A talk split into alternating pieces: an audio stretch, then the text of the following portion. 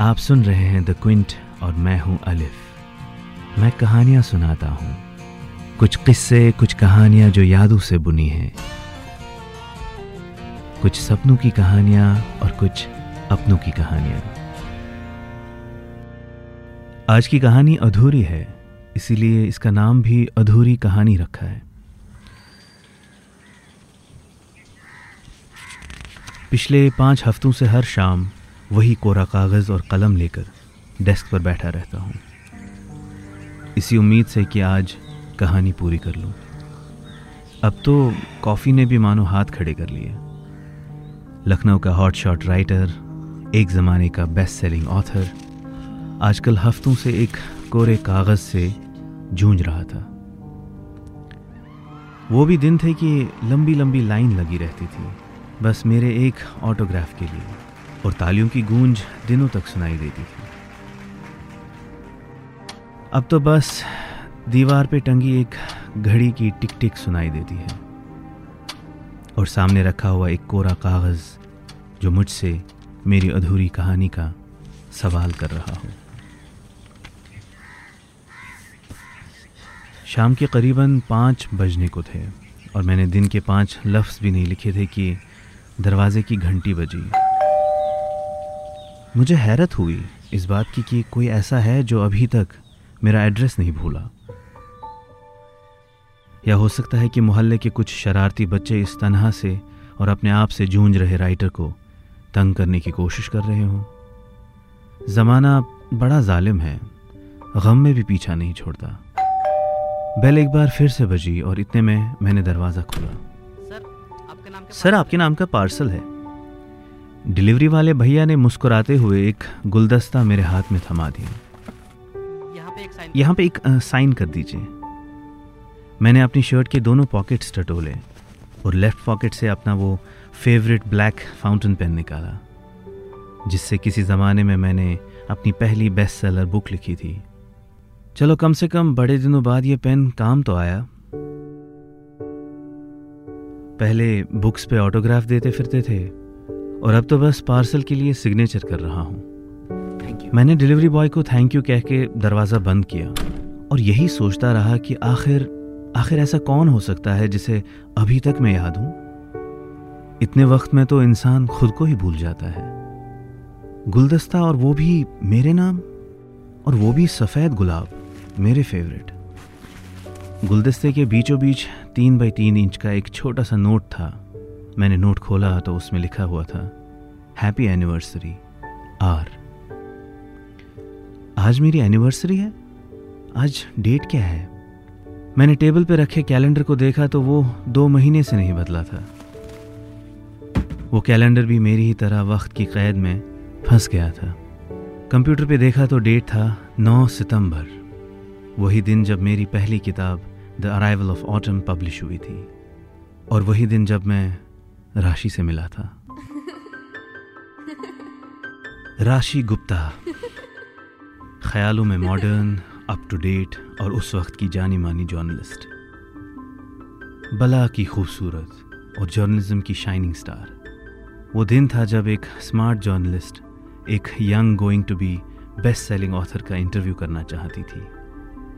वो राशि और मैं राहुल। हम दोनों आमने सामने बैठे थे। मैंने पब्लिशर से ज़बरदस्ती इनाग्रेशन और बुक लॉन्च लखनऊ में ही रखवाया था। और वो भी अपनी favourite book shop Akhlaq book store में। अखलाक अंकल बचपन से ही अंकल कम और दोस्त की तरह ज़्यादा थे।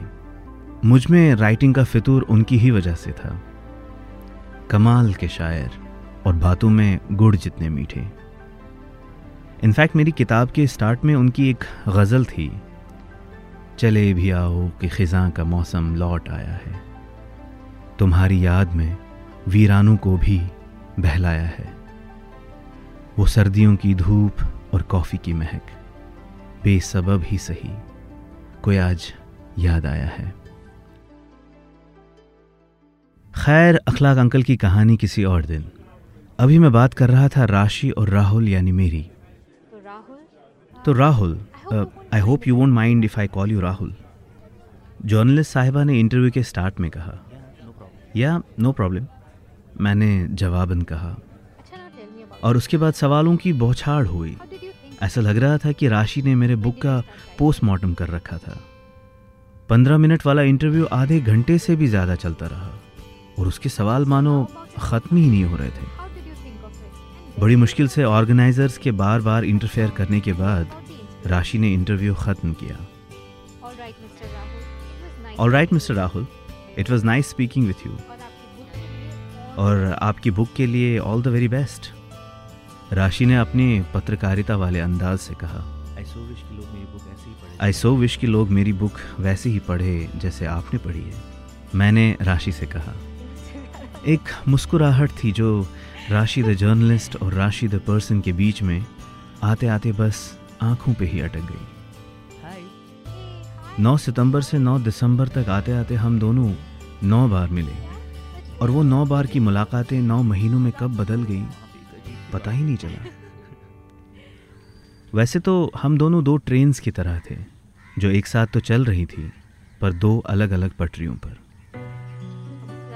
वो आजकल के ज़माने का फ़ोन में सेव किया हुआ प्लेलिस्ट था, और मैं? मैं नाइन्टीज़ की गज़लों का जगजीत सिंह वाला फोल्डर था। वो इंस्टा फेसबुक और स्नैपचैट वाली ऐप थी। और मैं पुराने डाक खाने की पीले एनवलॉप में रखी हुई चिट्ठी। वो आसमान और मैं ज़मीन एकदम अलग एकदम जुदा। वो राशि थी और मैं राहुल। हमारे नाम की इनिशियल के अलावा ऐसा कुछ भी नहीं था जो मिलता था। कभी कभी किस्मत बड़े अजीब खेल खेलती है ना? मैंने जब भी किसी लड़की को अपनी ज़िंदगी के लिए तस्वुर किया था तो वो राशि जैसी बिल्कुल नहीं थी। न उस लड़की की राशि से आँखें मिलती थी, न नाक, न बातें, न अदाएँ। और ख्याल? ख्याल तो बिल्कुल नहीं।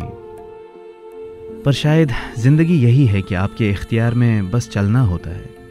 रास्ते तो नसीब तय करता है। मैं ओल्ड स्कूल ढीठ था। मेरी अना किसी मुच्छड़ दरबान की तरह मेरे दिल पे ऐसे पहरा दे रही थी। कि किसी को अंदर आने की इजाज़त भी नहीं थी।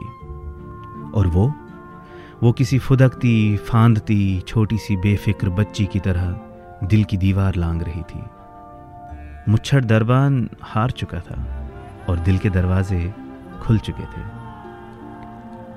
हमारे अग्रीमेंट्स और डिसअग्रीमेंट्स बराबर बराबर के थे, पर उससे प्यार में कोई कमी नहीं आई। किसी बात से अग्री या डिसअग्री करना तो निजी सोच होती है ना? और वो तो एक रिश्ते के लिए काफ़ी हेल्दी होता है। ये बात मैं भी समझता था और राशि भी। हमारे रिश्ते में पहले इज़्ज़त थी और फिर प्यार था। इसीलिए तो नौ साल टिका रहा। मिलने के सात साल बाद हमारी शादी हुई और शादी के दो साल बाद हम अलग हो गए।